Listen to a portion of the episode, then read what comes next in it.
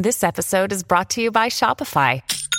Forget the frustration of picking commerce platforms when you switch your business to Shopify, the global commerce platform that supercharges your selling wherever you sell. With Shopify, you'll harness the same intuitive features, trusted apps, and powerful analytics used by the world's leading brands. Sign up today for your $1 per month trial period at shopify.com slash tech, all lowercase. That's shopify.com slash tech. Another day is here, and you're ready for it. What to wear? Check. Breakfast, lunch, and dinner? Check. Planning for what's next and how to save for it? That's where Bank of America can help. For your financial to-dos, Bank of America has experts ready to help get you closer to your goals. Get started at one of our local financial centers or 24-7 in our mobile banking app. Find a location near you at bankofamerica.com slash talk to us. What would you like the power to do? Mobile banking requires downloading the app and is only available for select devices. Message and data rates may apply. Bank of America and a member FDIC. This is Optimal Startup Daily, episode 317. Learn the landscape before putting on blinders. How to direct diligence toward remarkable results by Cal Newport of calnewport.com. And hey again, welcome back to Optimal Startup Daily, or welcome for the first time if you're just discovering us. My name is Dan, and I am your host and narrator here, reading some of the best blogs on entrepreneurship and uh, putting them into audio form for you. For now, let's get right to our post for today from Cal Newport as we optimize your life. Learn the landscape before putting on blinders. How to direct diligence toward remarkable results by Cal Newport of calnewport.com. The Five Year Eureka Moment. Daniel Kahneman met Amos Tversky in 1969 when Tversky came to Hebrew University to give a talk. As Kahneman recalls it in his 2011 intellectual biography, Thinking Fast and Slow, the two researchers hit it off and decided to pursue a joint project, figuring out if some people had more of an intuitive grasp of statistics than others. They discovered that the answer, universally, was a resounding no. Kahneman recalls of their results, quote, Our expert colleagues greatly exaggerated the likelihood that the original result of an experiment would be successfully replicated. They also gave poor advice to a fictitious graduate student about the number of observations she needed to collect. Even statisticians are not good intuitive statisticians. This small observation led to a bigger idea. Perhaps humans are hardwired with cognitive shortcuts to help them make sense of an uncertain world, and perhaps these shortcuts, in certain situations, consistently lead to irrational conclusions. This hypothesis was profound. At the time, social science believed that humans were fundamentally rational, and only emotion, like fear or anger, could lead us to irrational behavior. Kahneman and Tversky were proposing that humans, on the contrary, were wired for illogic.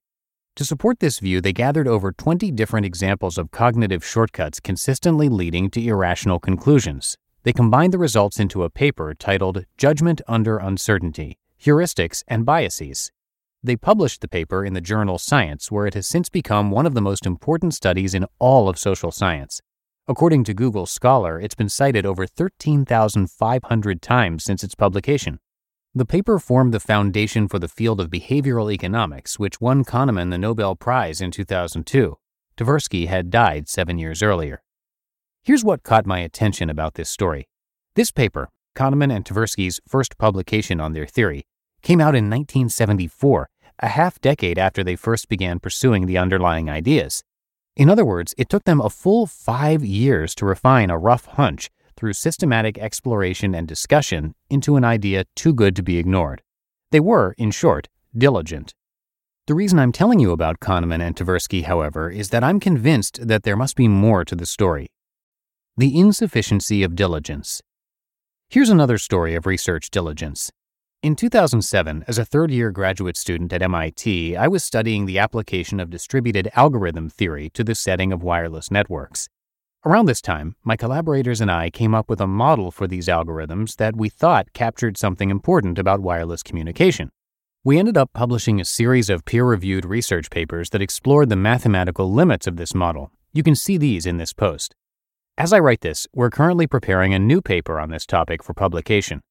Notice, 2007 to 2012 is five years. This is exactly the time it took Kahneman and Tversky to develop their career defining mega idea. And yet, I'm not holding my breath for a call from Stockholm. To be fair, this research direction is solid. These papers were all published in high quality, competitive venues, and combined, they have been cited over a hundred times, but they're not the type of results that make a researcher famous.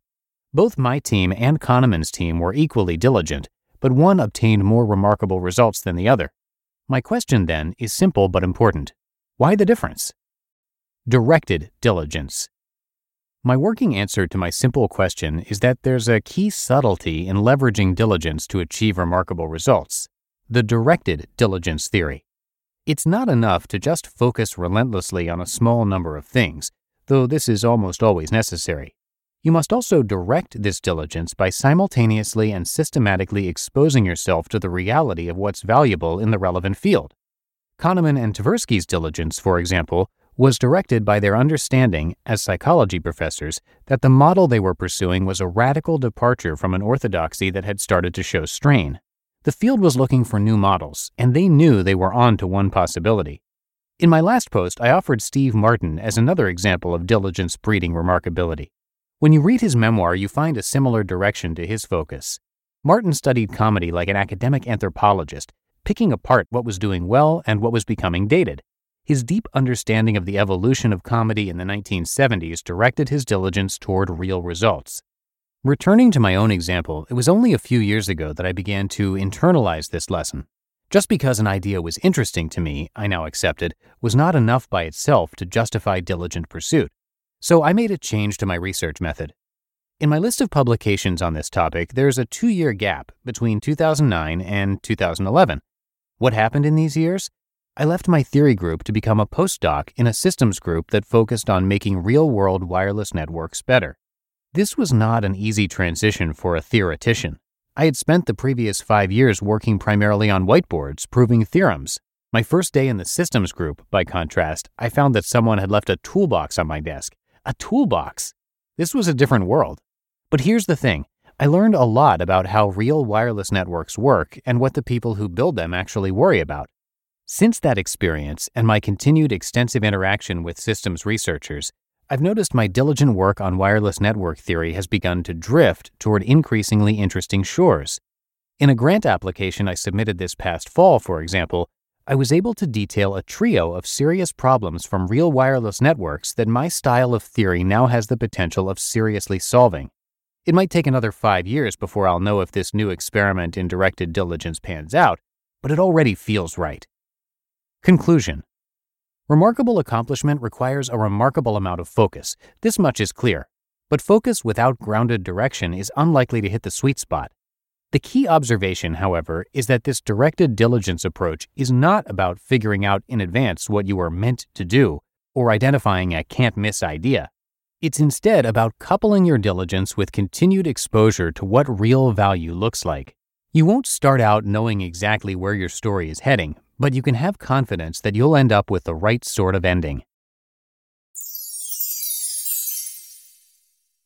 You just listened to the post titled Learn the Landscape Before Putting on Blinders How to Direct Diligence Toward Remarkable Results by Cal Newport of calnewport.com. When it comes to hiring, don't go searching for the one. Just meet your match with Indeed. Indeed is your matching and hiring platform with over 350 million global monthly visitors and a matching engine that helps you find quality candidates fast. Ditch the busy work Use Indeed for scheduling, screening, and messaging. 93% of employers agree. Indeed delivers the highest quality matches compared to other job sites. And one of the things I really love about Indeed is that it filters out those incompatible applicants. So when you're hiring, the process is much faster and you only have to consider applicants that are already likely to be a great fit. And listeners of this show will get a $75 sponsored job credit to get your jobs more visibility at Indeed.com slash startup. So just go to Indeed.com slash startup right now and support our show by saying you heard about Indeed on this podcast. Indeed.com slash startup. Terms and conditions apply. And thank you to Cal for letting us read his content uh, on our shows. Justin actually reads a lot of his work on the podcast Optimal Living Daily, which is the flagship show, the very first show in our network. So you can check out that podcast for more from him. And just a little bit more background information about Cal. He completed his undergraduate studies at Dartmouth College in 2004 and received a PhD from MIT in 2009 in computer science. He was a postdoctoral associate in the MIT Computer Science Department from 2009 to 2011, and in 2011, he joined Georgetown University as an assistant professor of computer science, and he was granted tenure in 2017. Now, his books are definitely worth checking out, and you can find all of them, plus his popular blog, podcast, and more at his website, calnewport.com, and I do have that linked for you in this episode's description. And I think that's going to do it for today. Hope you are having a good one, and thanks so much for being here with me as always. I'll see you back here over the weekend, where your optimal life awaits.